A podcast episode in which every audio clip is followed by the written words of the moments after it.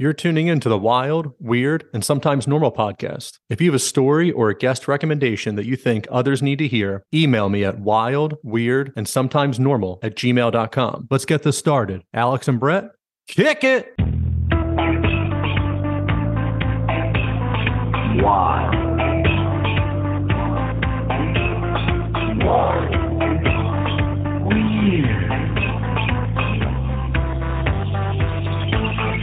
Sometimes. Wild.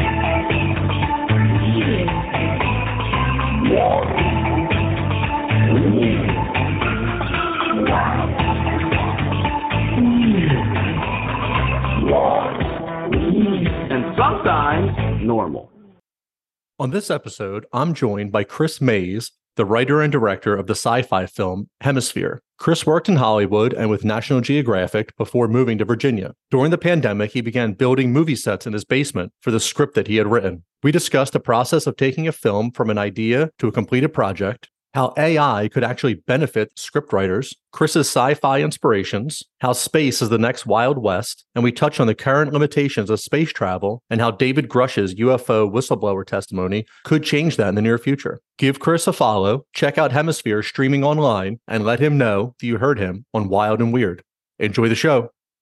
Are you looking to buy a home in New Jersey, escape the city, and move to the suburbs? Finally purchase a vacation home on the lake or down the shore? Maybe you're one of the lucky ones who are retiring and moving out of state. If so, let me help you. Keller Williams and the Real Estate Professional Group have what you need to make your goals come true. Reach out and have a conversation with someone who will put you first. Contact Brian McCoach at 856 321 1212 or email Brian McCoach at kw.com. Are you looking for CBD for your pet? My friends at Pure Pet Wellness have what you need. They use the highest quality ingredients. While other companies may use synthetic oils in their CBD, Pure Pet Wellness uses organic ingredients organically grown hemp, organic coconut oil, organic shea butter, organic beeswax, and that's just to name a few.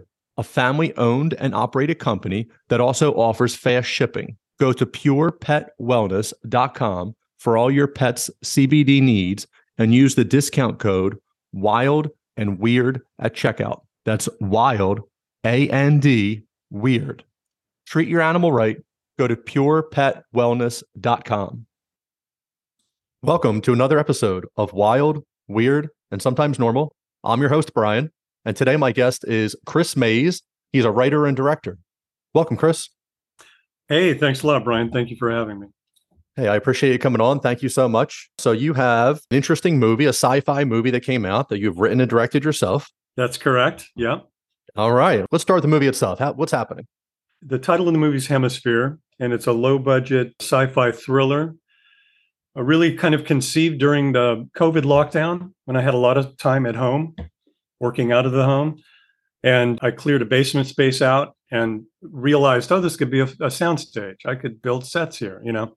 And as time went on, that kind of grew. And so it reached a point where just about a year ago, summer a year ago, I ended up shooting for six days with actors and a crew on sets that we had built, and then uh, ended up doing post, some reshooting, and then just in summer of this year, I got a distributor, which is Indie Rights, and so the movie was has come out on digital platforms as of late October, so it's now available on Amazon Prime, uh, Google Play. It's even on Tubi because that's a very popular service now for people that don't mind looking at advertisements during their programs. I'm going to go on a quick rant real quick before we loop back into your stuff. Yeah, yeah, yeah, but, sure. but so HBO, I don't know if you have it or Max, whatever they call it now, yeah, right? Yeah, yeah. So I have that, and you pay a crazy number a month, and like you play these movies. There's commercials in them. What is that? What is? Yeah, happening? yeah. No, there. Well, so I there was a webinar I attended uh, a couple of weeks ago that a distributor held, and it's all about how the streamers are not making money. They're not able to cover their costs from licensing all these movies. So you pay whatever for Max or Netflix or Hulu or whatever it is. And it's at best it's break even and some of them are losing money. So they've all started launching these parallel the AVOD ad supported streaming services. And they're using that to create revenue because they're not making it to the extent that they once were on the the VOD or SVOD, you know, the subscriber stuff. So so maybe that's it. Maybe that's Max is like well, we're going to try to make money. We're trying to do both, you know. It's a little weird because it's like you're kind of competing with yourself, it would seem. Right. So you, you pay, I think it's ten dollars a month, and then it has like the ads aren't terrible, but at the same time, like it was shocking when I first saw it. It took me a minute to realize like what was happening, and I was like, you guys keep showing the same Ford commercial over and over and yeah, over. Yeah, yeah. I, I And then it's think like- Amazon does that at the beginning. They leave you alone during the show, but they throw a lot of stuff now when you select a movie or a series. They'll promote other things, you know, at the front of it. So somebody says we'll see more of that as time goes on. I hope not too much because that was really the whole appeal of, you know, streaming in the first place was you could binge stuff. So some of them are now dropping stuff two at a time episodes, you know, which kind of defeats that where you want to watch I want to watch 8 episodes maybe, you know. So anyway, we'll see it's we're in an interesting time for sure. It's funny. I get that like the streamers came out and Netflix did, and like when they first just had your DVDs on demand and like killed Blockbuster and all that. But it also Yeah. kind of like took something away. And I just like like too nostalgic and like 80s and 90s of me. Uh, but that's why I grew up. But like there was something about going there and like, you know, a Friday night or like a long weekend, whatever it was, and you find the movie that you wanted, but then you also found the movies you had no idea were out, right? The cover Yeah, looked good, so you pick it up. Yeah. But now, like, they don't really have that. You had a cable package and you paid, you know, whatever it was, and you got all this these random channels. They had the commercials, and that, that was part of the deal. And then they start Yeah. streaming, and you pay more not to have commercials. And now, you know, there's been talks that Netflix is going to come back and put commercials in and do all these things. And all these streaming services are all broken out into bits, so you can buy like piecemeal. But now you're spending more than you ever would have on a cable. And, like, yeah. you know Disney Plus, uh, Disney, whatever. They're like, oh, we're going to do Hulu, we're going to do ESPN Plus, we're going to do like you guys are just reinventing the cable package. Like you deconstructed it, and now you're just putting it back together and uh, you know, reassembling it. it. It is Yeah. weird, even to the extent that uh, the AVOD, the advertiser supported stuff, you know, that's kind of replacing what was network TV. And not, I worked uh, for years before I moved here. I live in Northern Virginia, just outside Washington, D.C. now, and I moved here from Los Angeles. And when I was in LA, I worked first as a screenwriter, and then I worked in post production for network TV. So I saw how the network TV animal operated from a, a certainly from a post production standpoint, and you know, just more and more the sh- the run times would get shorter and shorter. You know, a show that was in a one hour was like, well, it's fifty minutes. Well, it's forty eight. Now it's forty four thirty. You know, they would can continue to shrink it and stick more ads to where you're watching twenty minutes of advertisement for every hour of network TV, and so a lot of that probably motivated the streaming, you know, no commercial revolution when that took hold. I think I think certainly the I was certainly motivated, and I'm sure a lot of other audience members too. I promise we'll get back to Hemisphere in a minute. So with your with your your Hollywood background and all this, and they just settled the writers' strike, and I think they just ratified the contract that was out.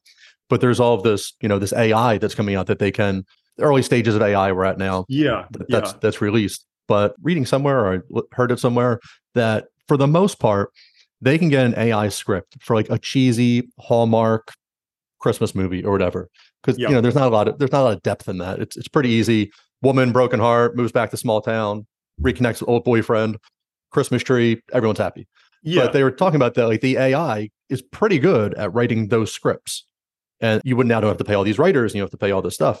Where do you see the future of this go? Do you see this being a, a huge problem? It's also hard to extrapolate where yeah, AI is I- going. I I think probably the reality is that it, it will be more of a tool. I mean, I've I've used it just on the outlining stage on scripts. I do the outline or I do my take on it, and then I'll run it through it just for to see, and it'll it'll come back with a totally sometimes totally different, and sometimes there are aspects that are I would not have thought of. I'll see the AI will be like, I'm going to introduce this plot point earlier than you had, and it's going to last longer, and then resolve here but I think you need to have a human being, a writer, initiate it. Probably ideally, the writer would do a first draft. And then maybe, if we're lucky, maybe you have an AI giving you notes rather than studio executives. I'll say this, and I'm sure it won't make me popular with studios, but the notes you tend to get from human beings in studio development roles are usually not particularly useful. Uh, I shouldn't say usually, but half the time you get notes that are completely useless the other half the time they read the script and they thought about it. And so I think replacing that with an AI is not necessarily a bad thing. It's just it'll be like you deliver your first draft as a writer and then you know the studio will say okay the ai has come back three days later. Here are its notes. Incorporate those into the rewrite. So that's the part where there'll have to be some give and take. I think we'll always will need a human being a thinking you know movie going writer to decipher. And and you make judgment calls. That's a good idea. That's a trope or that's borrowed from too many other things. I don't want to you know pull that in. But that's exact. That's initially, I think, how I, I see it playing out. That's interesting. You know, just bringing up like the analytics. So part of it's like this Billy Beane money ball for the Oakland A's that like you can just sit here and you know just pigeonhole these people in based on salary, based on you know their averages. Uh, and yeah. the Sixers were, were trying to do it too with with the process. But then there's also the people like you know you have to have the eye for it. Like this guy passed the eye test, and I understand that like his stats don't match up here, but you can't really measure clutch and things like that. So the AI coming out is kind of like that Moneyball aspect of it. But it is interesting that you bring up that it could run, you know, analytics on it and be like, actually, this trope is used like 48% of the time, and you'd yeah. rather go with this yeah. one. And you're like, oh, actually, you know, hey, that's pretty good.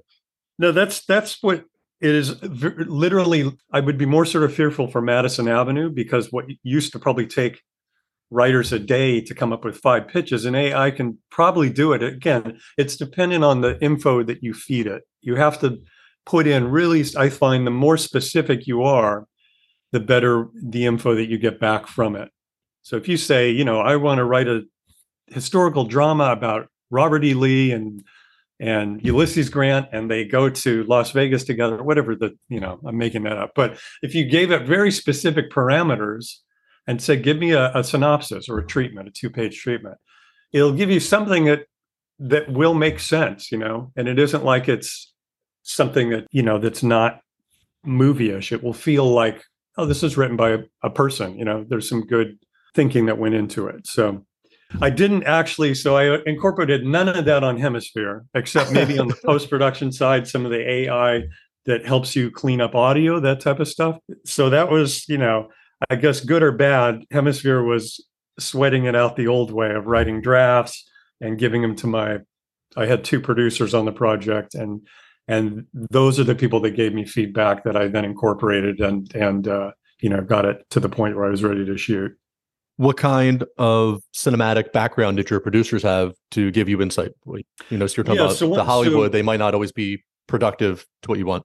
Yeah, yeah, yeah. So Corey Krinsky was the really the main producer on the project, and Corey and I had worked together at National Geographic uh, about seven, seven or eight years ago, and he was he was like my right hand. He was my coordinator. We ran the natural history unit. So we did wildlife shows, and I was a production manager for them at the time. And some point there was like one of their green Fridays where they, you know, you work a half day and save energy. He and I went out on the patio and we're talking, and he's like, I, you know, we talked about sci-fi, and he's like, I love sci-fi, and I said, Wow, you know, I just wrote a script. Would you read it? And I kind of gave it to him, thinking I wouldn't get back really usable feedback because a lot of times when you give you know a script to somebody who's not kind of in the industry or at least experienced with that you know they give you very general sort of notes. And he had very specific feedback and and it sort of evolved into this ongoing you know relationship where i would give him you know for really up until 3 or 4 years ago i still was pursuing professional screenwriting so I would still give him things to read, and and I always viewed him as a really useful person, particularly for sci-fi. He's he's very good at that. So he was an English major, didn't have any background. He's just was someone a moviegoer, you know, which says a lot about my own feeling is probably your best training if you want to make movies. You can go to film school, which I did, and learn a lot and take classes in many respects, the best thing is go see movies and talk about movies with friends and other like-minded people, and and then try to make some things. You know, try to shoot a short or something. You know, with actors and and th- that's almost the best way to learn how to do it. It is there are aspects of it that are like a trade school. You know, it's like if you wanted to learn to put up walls, and you learned, okay, I know how to mix concrete, cinder block, rebar. I need to, you know, do this with grading the ground you know you learn those things and i think the same thing applies with filmmaking that there are certain you need you know to have the script structured so that it will sort of support what you're trying to do and then you build from there so so that was corey and then jay cappy was a filmmaker friend that I came to really during post after we'd shot everything on Hemisphere. Uh, Jay and I met in film school. I went to UCLA, he was at USC, and we kept in touch over the years. And again, I gave him a cut of the movie, and I think I gave him a few sort of scenes cut together early on, not really expecting too much. And he's he's a very talented filmmaker in his own right, so he's more likely to give me, you know, from Jay, I'll get really specific things. Do you have a, a cutaway of this? This shot goes on too long. You need a sound effect here. This is distracting. You don't need this backstory. You know, cut this part of dialogue. And and so with Jay's notes, I can literally sit down and recut something. And he, he was very good at helping me zero in on the story more. I think that's great. You know, especially talking about their backgrounds and and the first gentleman not being too much into the the directing or the writing and then Yeah. just being a moviegoer and then seeing like we know we want to see sometimes and maybe if you're too deep into it you can't give the right feedback so i think that was pretty good you know for him to do that uh, and then it was interesting your your other friend being the filmmaker having that. The executives at the hollywood studios it's not like you're the best writer and you get promoted to vice president of the studio. Or you're the best director and you would think that's kind of be but they're Yeah. but they're running it for for dollars and it's a business so i get that. But the people giving you feedback on your script like they're not comedians or they're not into the sci-fi so deep and like these just you, you know writing majors or they just happen to just climb the ladder the right way and Oh, you're talking about yeah, for like for professional or for hemisphere? uh, but that was for, for professionals so i, you know Yeah. I, I like what you did and obviously there's probably you know, multiple ways you know you can see hollywood's a billion dollar business multi-billion dollar Yeah. business Yeah. but also having people who who love movies and then someone who has the experience where in the hollywood world the ones giving feedback are, are they seasoned vets of making movies Right. Yeah. there? I, uh, there's a certain amount of fear-based decision making also I think that occurs with Hollywood, which if you say yes to something, you can get fired. And here we had none of that. I mean, it was self-funded and it was totally wide open. I could try, you know, I was the studio, so I could say, "Hey, I want to shoot this this way. I want to focus. I want to do the whole scene where we're focused on this foreground object, and she's talking in the background, and we're just on her helmet, you know, or for example." And there's nobody I had to clear that with. It's just like I think that's a cool thing. I just want to do it that way. And so the the benefit of doing working on the independent production side is you have more room to try things and and even reshoots. If something doesn't work, it's not the end of the world. You know, it's like in the case of Hemisphere, the sets were here in my home in the basement. We pre-lit them and they existed. I kept them assembled and in place so that I could do reshoots at times, you know, if if I was editing and I'm like, oh, I missed a shot of this, or I need to, I, I don't like this. There was one scene in particular where the Sandra character, the lead character, is dealing with her ex-husband late in the movie, and he gives her a message and leaves her a lot of info. And I, I did it. We did it one way, where he wasn't sick and wasn't injured, and it it was just flat. It was like so. It was a so what scene, and, and when I looked at, it, I'm like, God, I did this wrong it should be the other way. So emotionally, it's the worst time in the story for her to see him in this state so that it eats on her. And now she has to go climb outside a space station and, and repair something. So it was like, because I had everything here, I just scheduled Paige, the actress, and got the camera and lighting and, and a, a crew person. And we, we came back and did it. And that's, that's something that would cost you, you know, tens of thousands of dollars to do on, uh, on a Hollywood scale. And, you know, on an indie production, you can do that for, you know, two or 300 bucks, you know? So, so that, that's, you know, that's what I suspect is sort of the dividing line between independence and, and uh, Hollywood scale productions. Okay, that makes sense. So I feel like we've gone too far into this. We're going to loop back. Hemisphere. Yeah. Can you just give me an overview of the movie? Yeah. So the the plot line of Hemisphere is a is a woman who's basically an investigator, a contract hire. The movie's set uh, in 2049, so it's intended to be, you know, around 25 years in the future. And the idea I had is that at this point, you know, the Elon Musk's and Jeff Bezos of the world has that's expanded to become mineral excavation in our solar system and and in the vicinity of Earth. So Mercury, Venus, not so much because of the atmosphere is poisonous, but any planet, Mars has minerals uh, on it as well.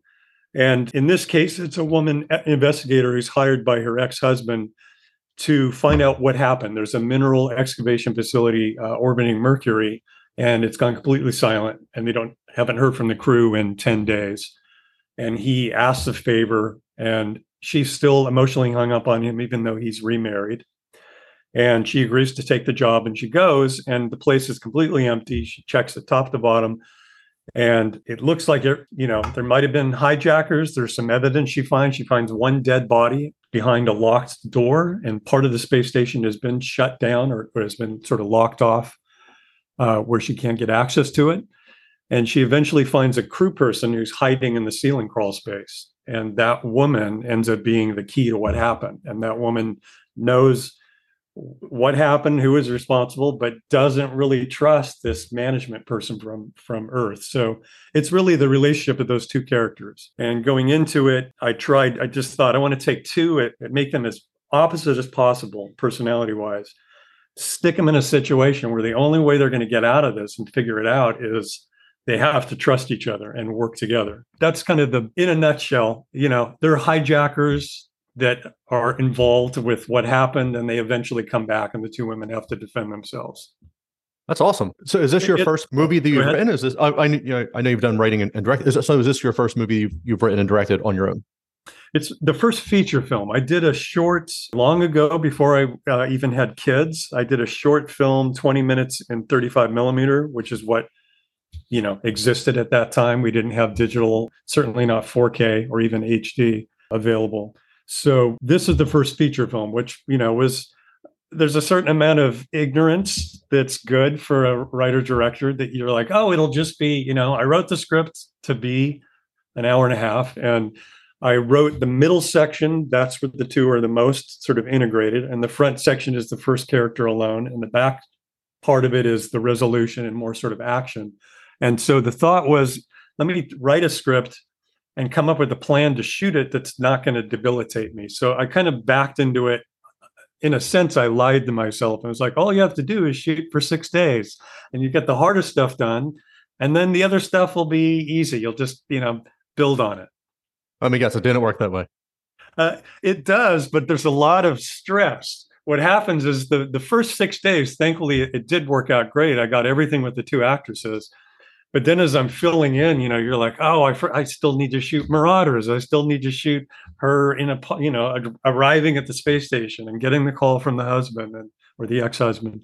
There was an awful lot of fill-in material that what I did is in the first edit, I just left placeholders. I cut together what had been shot and I would stick a shot of what's going to be a scene and be like, you know, cut away to Marauders discussing XYZ, and it would be a shot of something, or cut to out, you know, space and we see you know the space station hovering you know in orbit around mars. So i use those both it was helpful for timing purposes to do that and uh, and to get just try to get a sense even though i had only shot you know at this point maybe 65% of the movie that last 35% just to kind of help me get like it's again it's a it's a you try to demystify it as much as possible you know? So that was the process i used to, to try to be like it's all right, relax. It'll happen. It may take longer than you thought. You might not get it all done. And I think originally my plan was I'd have the movie, you know, shot and edited in 2023. And I really didn't finish that until about May of this year. Has this scared you off from future projects or is this like giving you the Not fuel? at all. No, no, no. I, what what it has done, if anything, is makes me really, really looking forward to doing this again. I think there's a ton that I learned. I don't know that I would write a script again quite the way I wrote Hemisphere because there was stuff that we changed and then sort of invented a little differently during the shoot. And so I think doing it again, I would like to have the script a little more locked when I start. But I think as far as working with actors, I, I have to give huge, huge kudos to the two actresses, uh, Paige Ryan and Julie Cashmanian, who uh, Corey and I cast them just using Actors Access. And I didn't know what to expect and got these two very professional actresses that showed up and knew their lines and were not afraid to do long takes. We did a lot of stuff where it was like, let's do the scene all the way through, you know, let's rehearse it, block it out. And then with the crew, when they're here, we're just going to do the whole thing through and then we'll jump in and get our pickups. But that part of it, I would absolutely use again the rehearsing, getting good, strong actors like Paige and Julie and then uh, and Eduardo as well. The third, I should give him credit. The male character who is largely just on a display screen that they're talking to. He's on Earth communicating with them. you know, he was in Atlanta the whole time. And so we just did his stuff through, he had a camera set up and we'd do a Zoom like you and I are doing. And then he would, we would do the, you know, the scenes he was in and he would then send me these camera files and I cut those in. So anyway, I had a, a great experience with the actors and I, I would probably simplify next time, trying not to do something quite as big in scope. So when you started with your script for Hemisphere, you said this like during the lockdown you were having it, but it had to be juggling around your head, like just you know bouncing around in there for a little bit. When when was this first starting to become an idea or become an itch that you had to scratch? Yeah, so I would say in in late, in really or early 2021, um, I left the job that I was in and I took a job on a feature film as a production manager, and that gave me some flexibility with my work hours and I started really getting serious about it. I, I, wrote, I think the first three drafts were just one character. It was a male character and an AI computer, and they were in orbit around the sun. And the whole story was like a Robinson Crusoe type thing. And I did like three drafts of that. And then Corey said, when I gave it to him, he's like, You need another character, you need another human, you need two people. To, to build this out better, to, to there's dialogue and, and you can have them bump heads a little bit. So it, it kind of a, it took me probably about a year and a half total of writing seven or eight drafts of it to where I zeroed into this is the story I want to tell. I want it to be there's something wrong, the crew's gone missing, someone's dispatched to figure it out, and it's more like a murder mystery with thriller aspects in it. So that took all in all probably about a year and a half. And and during that whole time, I was building, kind of to my wife's dismay, these sets in the basement our basement had been occupied by kids when they were growing up. When they left, went to college, it's like it's an empty spa- space. No one's using it. I'm taking it. So I told her that, my wife, and I don't know that she understood exactly what that meant. You know, feature film, sci fi basement. And when she started saying, What is this? Well, that's a display screen. This is the bridge. This is the kitchen area. This is going to be a, a little pod that they fly around. You know, when I started it was helpful to do both to write and build sets at the same time because one informed the other. And sometime during that, I brought in Joe Tyler, who's a DP friend that I had worked with, and he would walk through and look at the sets, you know, and say, comment. I, sh- I would use these two lenses. This is not a very big space, so you know, try to open it up. I think with the prepper room, which is a, the crawl space with the two, eventually both women end up hiding there. I had this, you know, this big area where they could stand up and he said put a put a false ceiling put something where they got to crouch underneath and they're it's claustrophobic and they're uncomfortable. And so the good part of having this stuff sort of evolving was i could have people walk through what do you think of this? This is going to be this. And they'd be like oh why don't you put this on the wall? You know so you can get my advice if somebody was ever considering this type of thing the benefit of as you doing it as you go is that you can get direct feedback from people you know as you're doing it. They're, they're going to think you're a little strange because it is odd to say to your son and his college friends uh, you know i'm mr maes and uh, yeah i'm going to try to write and direct this movie and so i built this crazy you know fictional universe in my basement. Your kids have to get a kick out of that though. That's that's really cool i think so i think again until until i got other people involved i think I, they truly thought I'd gone nuts or something. You know, my son at one Can you point just get like had- a Porsche and have a midlife crisis like a normal person? I think my son sat me down and was like, Dad, I'm very concerned. I feel like you're not getting enough from our family. We should be enough for you. And I had to say, look, Jack, I was a filmmaker before I ever had you. You know, you don't really know me that way, but that's what I used to do. I was a writer and then, you know, got into post production. And so I, I just say, look, I just want to see what I can do, what I'm capable of. So I think when I started, when we got it cast and I got crew people aboard, then my family relaxed. They're like, okay, other people think it's not crazy, so maybe we need to re, re adjust our thinking on this. Right. No, I think that's good. And definitely when you have a prepper room, you can't have this like big spacious area where people are watching the movie and they're like, oh, I could put like a little couch over here and like, you know, my gaming Yeah. system. They have to be like, it has to be like John McClane and, and Die Hard. And you're going through the little air vent, like, oh, that's terrible. You barely fit. You know, Yeah. get people like just sweating in their seat. Yeah, yeah, for sure. No, it's it's hell. It's funny. You get, I would say, I had maybe thirty percent of what the movie could be from the sets that I started, and then ten days before we shot, we we had a shooting schedule to start in late July last year. Corey called me and said, "I have this friend who's an art director. She's in Knoxville, works for Discovery, but she used to live in Fairfax. She's coming up this weekend. Meet with her and tell her, let her see what you're doing. And that was Gabby Saubert. And she ended up finishing all the sets. It was her and then a props assist locally here, her and Lena. But I have to give them tons of credit because again, you get it's hard. It's better, you know, you're the director, you have these ideas. I had tons of sketches of what I wanted the rooms to look like, the sets. But to hand that to someone who has experience, they walk through and they're like, you know, the kitchen is this. And the prepper room, you need Phoebe's artwork on the wall because she's been there for a long time. So she's had time to sketch and she's anxious. So, you know, they start adding all this stuff and then the thing has a personality to it afterwards that it's not anything I would have ever brought to it, you know, had I just done it alone. So I was like, your your low budget description. I, I feel like you're underselling like what you're doing here. Not maybe like the dollar amount compared to like an Avengers movie isn't there, but there's a, lot of hard work and effort. You know, people coming in and helping, and this isn't just like a one man show and an iPhone in the woods, and, right? You know, and right. you're like, let's just make this uh, the Blair Witch Project I, I, with an iPhone, and it costs ten bucks. Like this, there's a lot going on here. It, there is, and it, it didn't happen overnight. But when it when I made the decision, I, I think it really took hold about two months before we started shooting. I had revised the script all that I thought that I could, and I, I was I was actually scared about showing it to actors because I thought they're going to tell you this is stupid and you're this you know this won't work. And you fire them. You fire the actor.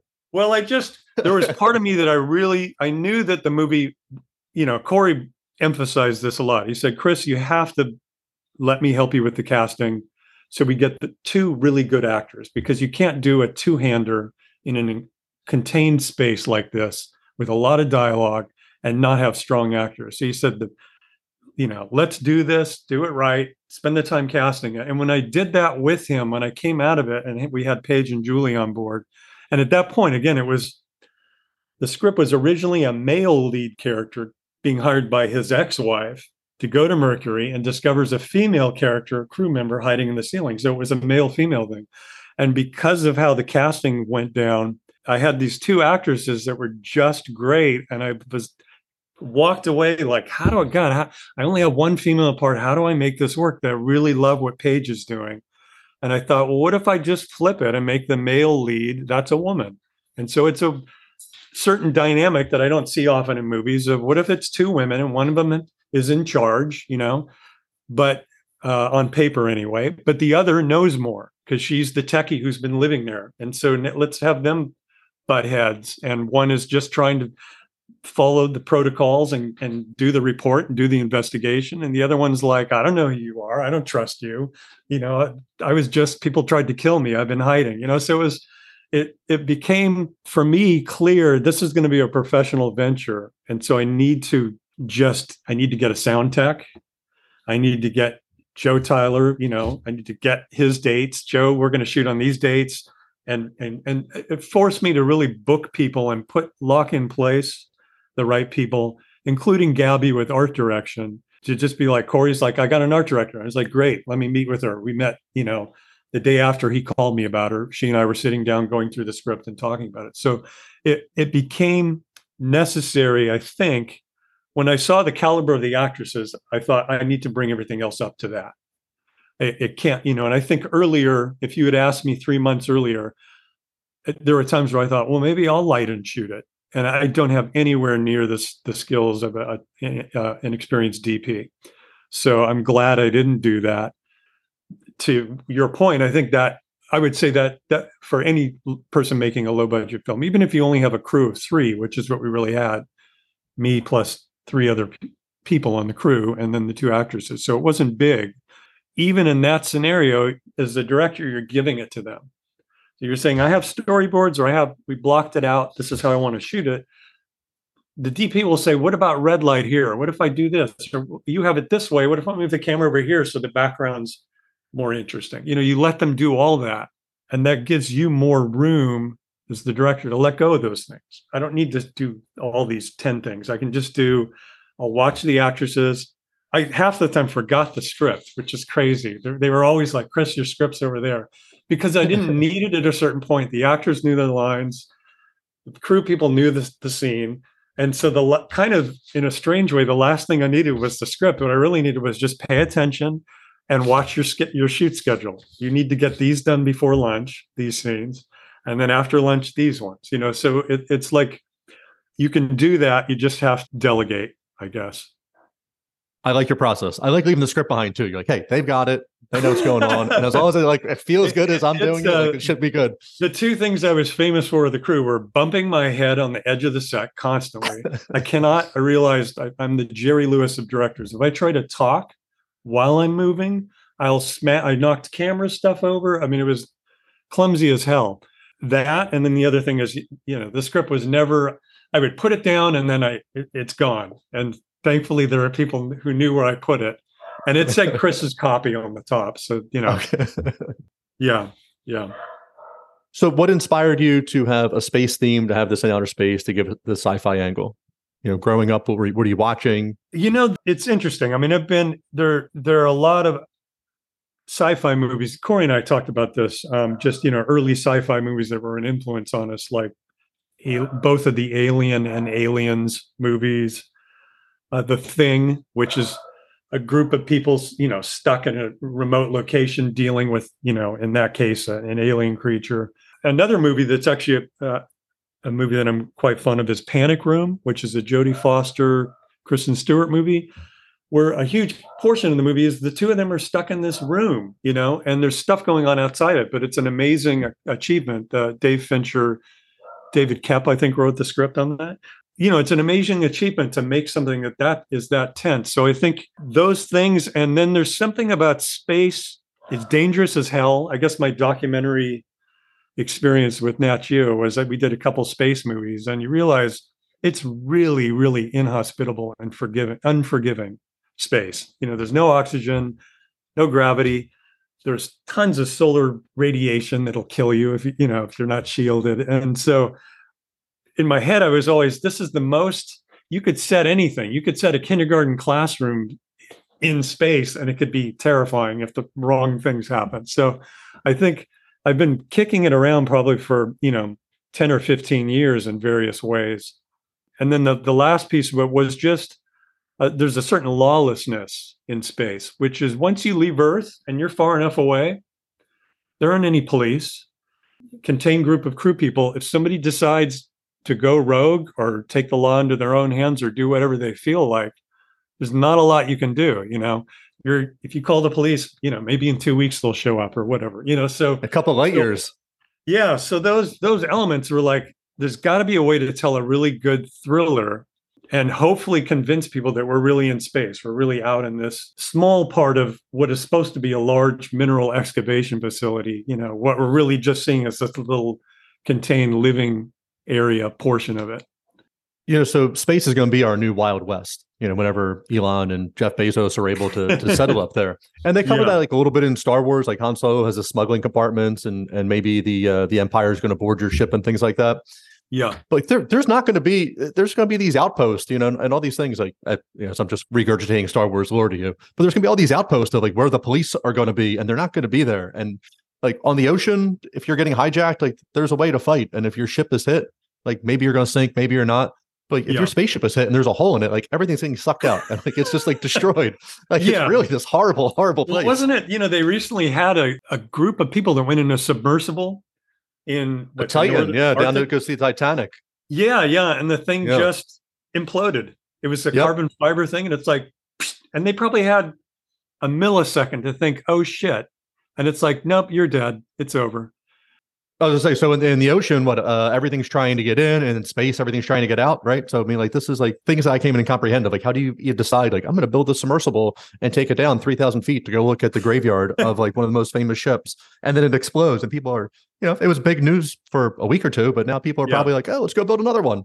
Yeah, it is. I guess part of the human, you know, human nature or the, our curiosity is that we're always exploring. You know, it, it's there. It's the unknown, so we have to go into it and see what it is. But you know, there's one thing that I do think we'll see more of in the future is robotics in space. And remind me before we're done with the podcast, I actually have a reveal with Hemisphere and, and that topic. But Love it. I think I feel like that's the perfect application. If you have a you know robotic person, they don't need to breathe oxygen, they don't need to eat. if they die, you know, whatever the cost of that is, it's a million dollars, but you, you're not paying insurance, you know, whatever. It's almost a safer way to explore if you sent maybe a human and and a couple you know robotic individuals to uh, to do the bidding that you need to do it's safer in that worst case you lose some machines but you're not losing pe- human lives That's a good point. And you know, the prototypes that they develop now, like they're super expensive. But as this goes on and that technology gets cheaper, and you're actually going to have machines creating the new machines, you know, you're going to see this down the line to make it more affordable. right right no I, I think that that's an interesting thing even in ai designing an ai Right. So we talk about running through the script. It's finding your flaws in the script, or this is used too much. And this is something I saw a while ago for some of the pharmaceutical companies, like their research and development. If they wanted to create a vaccine for, you know, whatever it is, you know, the flu, and they would have to take all the different ingredients that they want and then put it through trial. But now they can put it into a supercomputer and it can, you know, try all the different things and comes up with a, I guess, a better formula. You still have to do the R and D part on it, but it's oh, more of like giving right. it hey this is what we have available what do you think would have the least adverse reactions and and things like that and now if you're going to put ai in charge of building other ai it's going to say oh it doesn't actually need five fingers i know like for a human to see three fingers might be weird but actually improve you know whatever we're not thinking of Yeah, yeah. No, it's it's it's very much the stuff we can't see because we're not wired to be hundred percent factually oriented. Is I, I I'm a big believer in the scientific method. You know, you ask a question, then you look at the feedback and information, and then you make a conclusion based on that. My original question was either yes, no, or that's the wrong question. A better question is this, you know. But the those are things that that I think computer programs are better able to sort of sift through and and see things that might be right under our noses, you know. So it looks like you might be a couple years older than me but so the space race in 69 we get to the moon you know we're going back and forth a little bit and that kind of dies off but like we're like we're supposed to be like living in the jetsons world now and like we're so far from that like do I, you I'm disappointed. Yeah, when I was a kid, I, I thought, yeah, we're gonna have, we're all gonna be taking our summer vacations to, you know, Jupiter and Mars and whatever. Um, just zip over there and zip back. And I know Elon's doing a lot of things. He's made cheaper reusable rockets and all these things and cheaper to go up to the space station and come back, you know, and all that sounds great. And, you know, not that your your movie is a documentary for the future. yeah, Do you think 2049 is just like in, in like the real world is like too aggressive? Like, do you do you think we're gonna be there for that? Like it You just know, seems it- that everything gets pushed back and uh yeah, it could. If what we would need, I think the one thing we're missing, we're still stuck in the propulsion mindset.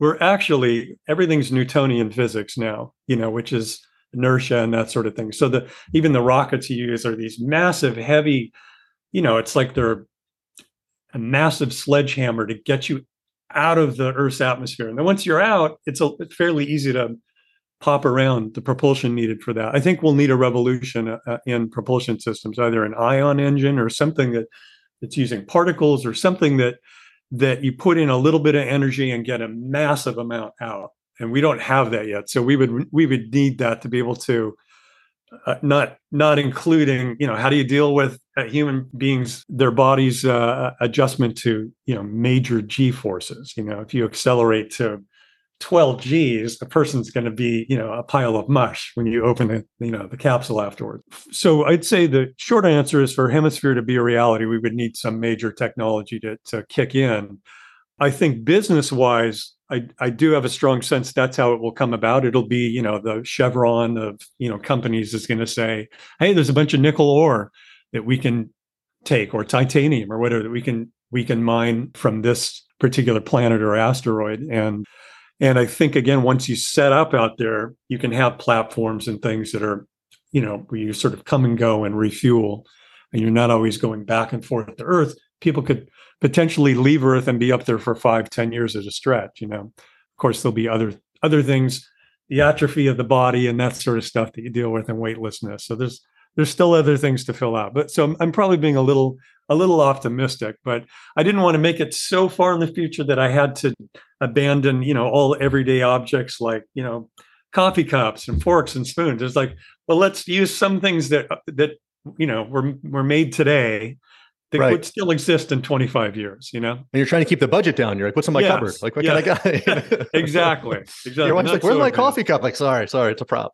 Yeah, exactly. So, I think we had that too. We had like crew cups, and I had to keep saying, "No, no, these are the props for the movie. Crew people, this is where you stick yours in between shots." Yeah. Yeah, that's funny. So, have you been paying attention to any of this David Grusch or this alien disclosure, UFO disclosure that's been coming out? Uh, just through you mean like the Freedom of Information Act stuff, or Uh, David Grusch is the government whistleblower, and he tes- he testified in front of Congress, I think in July, and he's been doing a bunch of rounds on uh, interviews and and podcasts, and each interview seems like he, it, I guess if you want to say it's disclosure, you know, he doesn't really have a lot of firsthand proof, but for what he's claiming is that the U.S. government has, you know, close to double, if not double digits. I've heard between nine and twelve, but again, I don't have any sources, but I'm just hearing between nine to twelve crafts that they've recovered in okay, uh, different stages of either a wreckage or abandoned, uh, and then they just have it. Some of them are ancient, apparently, uh, and they've recovered some of the bodies of the. He, you know, he likes to call them non-human intelligence, uh, Yes. but then he's like switched to pilots. He likes to call them too. So if the U.S. government has, and you know, we're, we're going forward. Uh, Chuck Schumer has a bill he wants to put out to try to uh, disclose more information. Have people coming forward. They have these whistleblower, you know, bills out to try to get you know all this awesome alien information. That if if Yeah. that's your that's your cup of tea, you know, it, but this has been in that world for a long time, and now getting it in the normal world is pretty big. huge. But if you see some of these videos, like, and what people say that these things can do, it is uh, fantastically amazing. You know that you're talking about the the 12 Gs that these things just stop on a dime, Yeah, right hand turns. that- so there's a ton of evidence that there's something uh, that we can't explain by normal means, which is this my science my scientist hat. If I put that on, Eh, to say they're not real or they are or they're extraterrestrial, they may be extraterrestrial. They may be some technology that that we have here that's that's under lock and key. Uh, they may be interdimensional, which in some respects would explain more how did they suddenly appear on our scopes. Like we don't see, we don't hear, hey, there's a UFO by Jupiter. Oh, it's by Mars. It's the asteroid belt. You know, it's, it's, we saw one by the moon. You never seem to hear that. It's just like it's suddenly it's here in our airspace.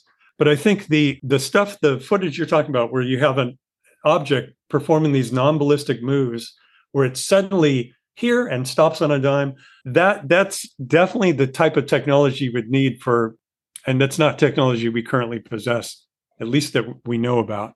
Not that's what you would need for you know if you're a hemisphere and you want to get to a mercury in you know four days you're going to need something like that. And and, and what that is doing the good thing about that evidence is it it's not that's not newtonian physics which scares a lot of people because then you're saying well wait maybe there's so what? The pi picture we have of physics is not complete or there are holes in it or you know that makes tends you'll hear more often than not those those kind of questions you know makes people anxious people in high places. And so you, so the question is then you know if it is using some other propulsion technology what is it? How does that operate? Whether there's bodies whether those are truly biologically different material than human beings you know again i would love to see that info because if there are bodies they've recovered i'm sure the first thing they did was do they have blood you know it's like et you know Right. Yeah. You want to cut them open. Let's yeah, let's see what the hell this is. You know, is this normal tissue? Let's study it all. So it, it's good that people are looking at that again. I know it's been around for a while and various sort of under the radar a lot of times, but it's it's cool that uh, we're looking at that again. So one of the reasons that I always kind of thought that you know this is disclosure that if like UFOs are brought to the mainstream media for everybody to consider real, that would be disclosure. That's what they call it. But you know, if there are these propulsion systems that don't require you know uh, fossil fuels, gasoline, all this stuff, like you know, we look pretty pretty foolish for the last hundred years of fighting all these Middle East wars and trying to take over things when like you never really needed that. And it's also like, hey, does Exxon want to give up their billion dollar a year, you know, profit that they're getting? If if all of a sudden, you know, maybe this is like it could be carbon based or oxygen or whatever it might be, whatever they're they're using. But since you're bringing up like mining these asteroids and things like that, you know, that that could be the replacement of their money.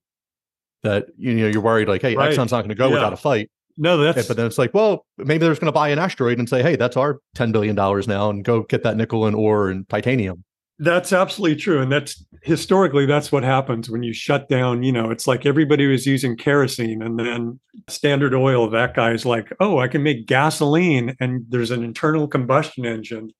And that evolved into automobiles, you know, because because of that thinking, where it was like everybody was doing railroads and and kerosene for their lights, and it became that became light bulbs and electricity and you know internal combustion engine. So uh, historically, that's tends to be how it evolves. You close the door on one thing, and it's like, oh no. It's like no.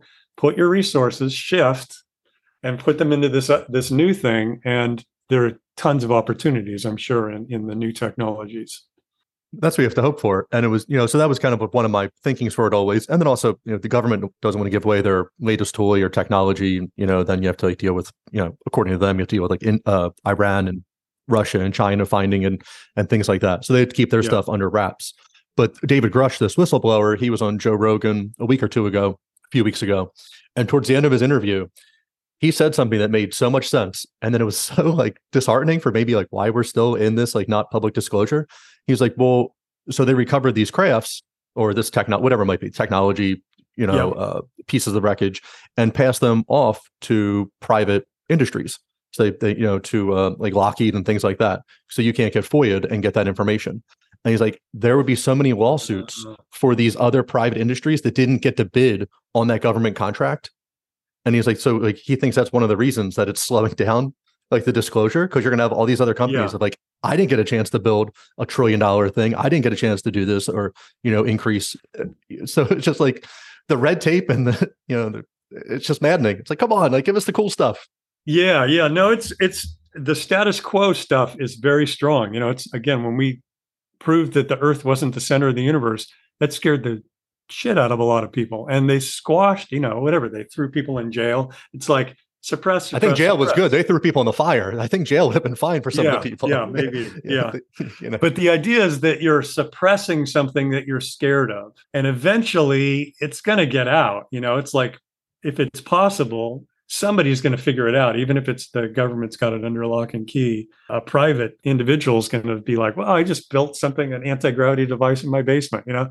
So there'll be very likely things like that popping up too. But I, yeah, I think that there is some level of it that's because it, it doesn't, you can't explain it. We're very, someone said to me once, I, I know we talked about remote viewing or something at the beginning, that in other countries like Russia and China, they use it all the time, remote viewing they don't care that they can't explain it. They're like, it's part of normal science. We just haven't figured it out yet. It's only in the U.S. that we say it. This this simply can't be. This has to be fake. They must be faking it because it doesn't fit into our picture of of you know how physics works. And I feel like if that's the that's kind of the biggest hangup is not only is there the technology, but then you're going to have to explain. Well, how does it move around like this, or how does it use this crazy you know a pellet of this you know element that lets you run it for a year or whatever the particulars are of it you know right so we were talking about the newtonian physics and you know a lot of that just putting people into a box and anything you want to think outside of that like well that's not possible because phys- physics told you you're like okay yeah. well there's perpetual motion like over here so like, like isn't that going against it and yeah. there's also yeah. fascinating articles i've read and, and podcasts i've heard of people um, just going through the patent office you can like search through patents and then things that are the government will just sweep up under national security. So getting towards some of that anti-gravity, like what's described uh, in oh. the patent, that's now yeah. no longer to be developed. And it's like, wow, that's really fascinating that in the 50s, 60s, 70s, like there was like uh, news articles on Time magazine about anti-grav uh, yeah. anti-gravitational yeah. that they were doing in the 50s. Like, oh, we almost broke it. We almost broke it. And then it's off the front page. And for 60, 60 years, it's just, you know, kooks talking about it. Like, exactly. Uh, Time magazine it's, talked about like how it's close were distant, we? It, and yeah, it's far more credible that to me that's just the disinformation campaign. You just label them kooks, whether it's the psychic phenomenon stuff we were talking about, that suddenly it's like, oh, it's crazy. They're all crazy. There's no anti gravity. You know, it's more likely when you see evidence of something, it's like eh, it probably didn't disappear. Somebody removed it from our public awareness for some other agenda, you know. And yeah, I'm always suspicious of that stuff. Things yeah, things shouldn't just disappear one day, you know. But you know, uh, as I get older, you know, you have this like pie in the sky view growing up, and like, hey, we're gonna have world peace one day, and like everyone cares about each other. And then as you get older and older, you're just like, nope, none of it. It's all just run by, you know, whatever piece of the government or company or whatever it might wants to be. Like they just want as much control as they can, and just kind of keep people in the same thing. And it, it's just a shame that some of this technology, I really think, could improve a lot of people's well-being you know you wouldn't have to deal with all this as i talked about just like this nonsense you know every 10 years in the middle east something pops off Yeah. it's like yes. and always ends up being you know further down the line like oh we actually just got an oil contract for it or oh they were running a pipeline through this way and it you know it's very disheartening when there could be technology out there for people I mean, the hope too is with with space exploration that that would be a unifying thing. You know, if we're all collectively looking at how to expand off planet Earth, that is really a human endeavor. You know, re- regardless of what country you live in, we're all working on that problem and trying to figure that out. And and to the extent that even our solar system, which is huge, becomes an international place where you've got, you know, oh, the Russians are over on Mars doing their thing, and Koreans are in the asteroid belt, and the U.S. is screwing up Mercury or whatever. You know, the, I'm sure it'll adopt certain aspects of what we see now on, on geopolitically here, but that's exciting to me to to, to sort of imagine us uh, reaching that point where there's more, where it's expanded, you know, out there. yeah hopefully we get more of a star trek feel and we're just like one federation of like a space force type of thing this way we don't have to worry Yeah, that about would be like easier, wouldn't it? If we have Yeah, like an instead of, like- we've agreed that there's a federation, a space federation, and we're not. Right. Be much better instead of like, what are the Russians doing on Earth? And now we have to go to Mars and get them. Like, oh my God, please stop. Like, just Yeah, let's build, let's get better. But I'm excited for the future, see what happens. I, I do think, you know, we talked about we should be living in the Jetsons right now. You know, we should have the Doc Brown time machine. I don't know if we're going to get that far yet, but like we're definitely in that cutting edge. Elon Musk is the the technology that he's just putting out that wasn't even thought of 10 years ago. You know, that Yeah. like these rockets are just one and done and they're dumped in the ocean. He's like, what? I'm just going to land them and reuse them again. Like so much easier. yeah, exactly. Yeah, yeah. No, it takes innovative thinking that sometimes an individual rather than a corporation's more likely to have. Two things I wanted to mention just before we're whenever we wrap this up. I, I need to give a shout out to Marcus Manderson, who is our composer on Hemisphere, who came in during the rough cut, and I gave him very limited. I want a track, soundtrack that's kind of like this, kind of like that. You know, I'm not a music person. I gave him very limited stuff, and he very quickly turned around. I think eight cues for the movie that were very had you know long beginning, middle, and end that I was able to edit them and cut them up and use them in different ways. He was a huge help. And then the other thing I did want to mention too is just think I mentioned sort of a uh, like a you know a teaser for you, just that that we have we have an alternate ending to the movie. I don't know if you've watched Hemisphere yet. I had work yesterday, so I do plan on watching Ah, it this okay, weekend. good, good. Yeah. Well, when you watch it, keep this in mind. But there is a the, the Phoebe character, who's the woman who's in the crawl space. There's kind of a running thing with her: is she, isn't she? And it involves cybernetic. Whether you know, she potentially there's something called XD17, which is this sort of secret initiative that's going on underneath the the main part of the story. And I don't really explain currently what that is but it you know the the alternate ending of the movie is that it involves cybernetics and a very particular way that it relates to this character Phoebe who's been in the crawl space. So, So Anyway, like when you watch Bishop it- from Aliens, uh, I would say yes. like that cybernetics, that, like that. Like this could be possibly. that it could be a person who maybe the behavior that you see is because there's something going on with her that you don't know about. That there was, you know, it was maybe illegal to test it on Earth, so we tested it up in space, and maybe not everyone on the crew was made aware. Maybe some of them were, and the the ones that were were like, oh, let me take advantage of this individual if that's not a human, you know. So Well, so the, Uh, I was going to say that as we were talking about space, and it's, it's going to be interesting that like the first person born on moon, born on the moon, or born on Mars is no longer an Earthling. Is no longer. I mean, Right, are you still a human? Are you still? Are you covered by anything? Like you're going to have to have your own. You know, No, you could be running great- all these experiments out there that yeah, you No, know Geneva great- Convention doesn't matter. You know, you're like, hey, yeah. go back to Earth and complain about that. Yeah, yeah. No, that's an I'm sure that's inevitable and there'll be somewhere a division of rights, you know, or the the muggle, you know, wizard. So well, you're just one of those, you know, you were born. I think they do that in the expanse too. The belters are people that are born on the asteroid belt. Hmm, They- I never saw the Expanse. So I will have to check oh, that out. okay. Yeah, but there's a Matt that- Damon movie where they shrink them down, and then they don't want to give the people the like their full voting rights because you know they're like, but you're only like one eighth of a human, you know. But it, Yeah, it's interesting. Yeah, I'm sure that you know the unfortunate part of yeah people is that we are still very hung up on on physical appearances that way. So I think that's great. So your distribution, you're you're with uh, Amazon uh, Video, all these all these other great places. How did you get hooked up with them? so there Uh, and do you see this being beneficial for you in the future? Or are you going to kind of look to maybe host your movie on your own and have people rent it that way? So I would say that second step is something further down the line, but I, we're being distributed through Indie Rights, which it's one of four different distributors I talked to while I was in the editing phase, finishing up Hemisphere. A couple folks had contacted me, and I'd reached out to a few people, and I found them to be the best. Just take the least money off your side of the uh, equation for marketing and that sort of thing. And so through them, they have con- they have they're the one that I use to place it on Amazon, Google Play. They're going to con in May, and we'll do international at that point. They're really really good at it. They give you really helpful feedback. Look at your posters. Look at your material. How you're pitching this. How they gave me very very specific info that that informed how we uh, marketed on Instagram, Twitter, Facebook. So I, I this is my first time doing this, so I'm so far very pleased with them.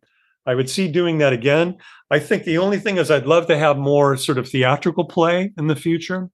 It, it's it tends to be a money loser for an indie production because by the time you subtract the costs, doing a theatrical run in LA and New York, you you really lose money unless you've got, you know, if I had PR behind it, if you know, if we made a movie that got a lot of buzz and you know we could guarantee that filling the seats i think i would want to pursue that too. But i'm curious to see how all of this shapes up. The digital platforms are a big big way that people consume movies now you know? Sort of post covid you have theatrical attendance down and we most of us have big tvs in our home and and there's something really when you have a decent sound system and you're like oh i watched it me and my friends watched it and you know or i watched it twice or whatever you know there's aspects of that that I, I'm pleased that we're doing this this way now. I'm learning a lot about it. And I'll probably, if you ask me in three months, I'll probably know more and say, oh, I don't like this platform and I like this one better. You know. But it's good for the first one, so that's good. That is the hard Yeah. part with I think movies and even sporting events, especially you know football. We're both in the the northeast area. I think you're still Yeah. considered the northeast in Virginia, mid mid east. Uh, Yeah. You still get winter, and it's like, do I want to go to a football game in December and freeze my butt off, or I have an 80 inch TV, which prices have like dropped so cheap. You're like, Yeah, I have a that four hundred crazy? dollar 80 inch TV. I ordered a pizza. I have my drinks next to me, and I can pause it and go to the bathroom, or I can go out here and do this, and you know, you know, whatever it is. But some movies, you know, so hopefully, the point of it is, hopefully, you can get a theater run if that's what you want.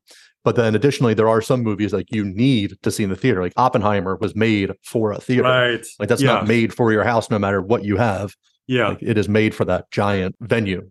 I'm hearing great things too about the Godzilla uh, plus one movie. I've I've heard people excited for that, so I, Yeah. I'm a big Godzilla fan. I didn't like when the, the Matthew Broderick. I think they made him more right. Yeah. like a dinosaur type thing, or like monster. Right. Like like I need Godzilla as he is, and then like change the story around, whatever you want.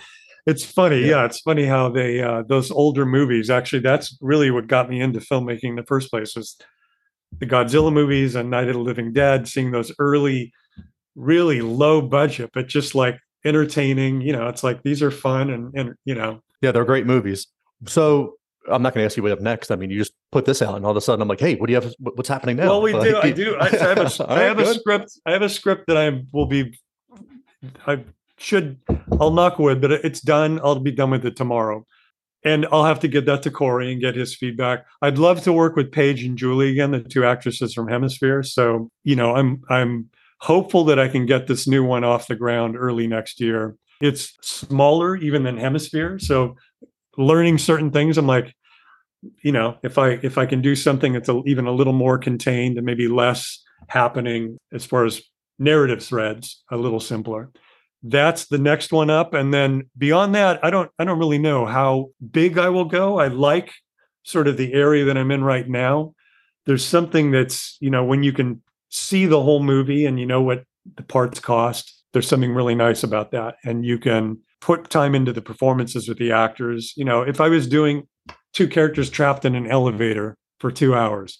That would suit me fine. If I had to do David Lean, like, okay, you're in a desert and there's 40 guys on horseback, it's like, ah, uh, you know, the stuff that would give me a, a heartache because the logistics of it. And there's other stuff that's like, I can go in and there's going to be, you know, acting to work out and and drama and you know, for instance, you in your podcasting studio and zombies trying to break in. That would be perfect for yeah. me. Hey, I'm ready to get hired whenever you're ready. This oh, is okay. All right. Yeah.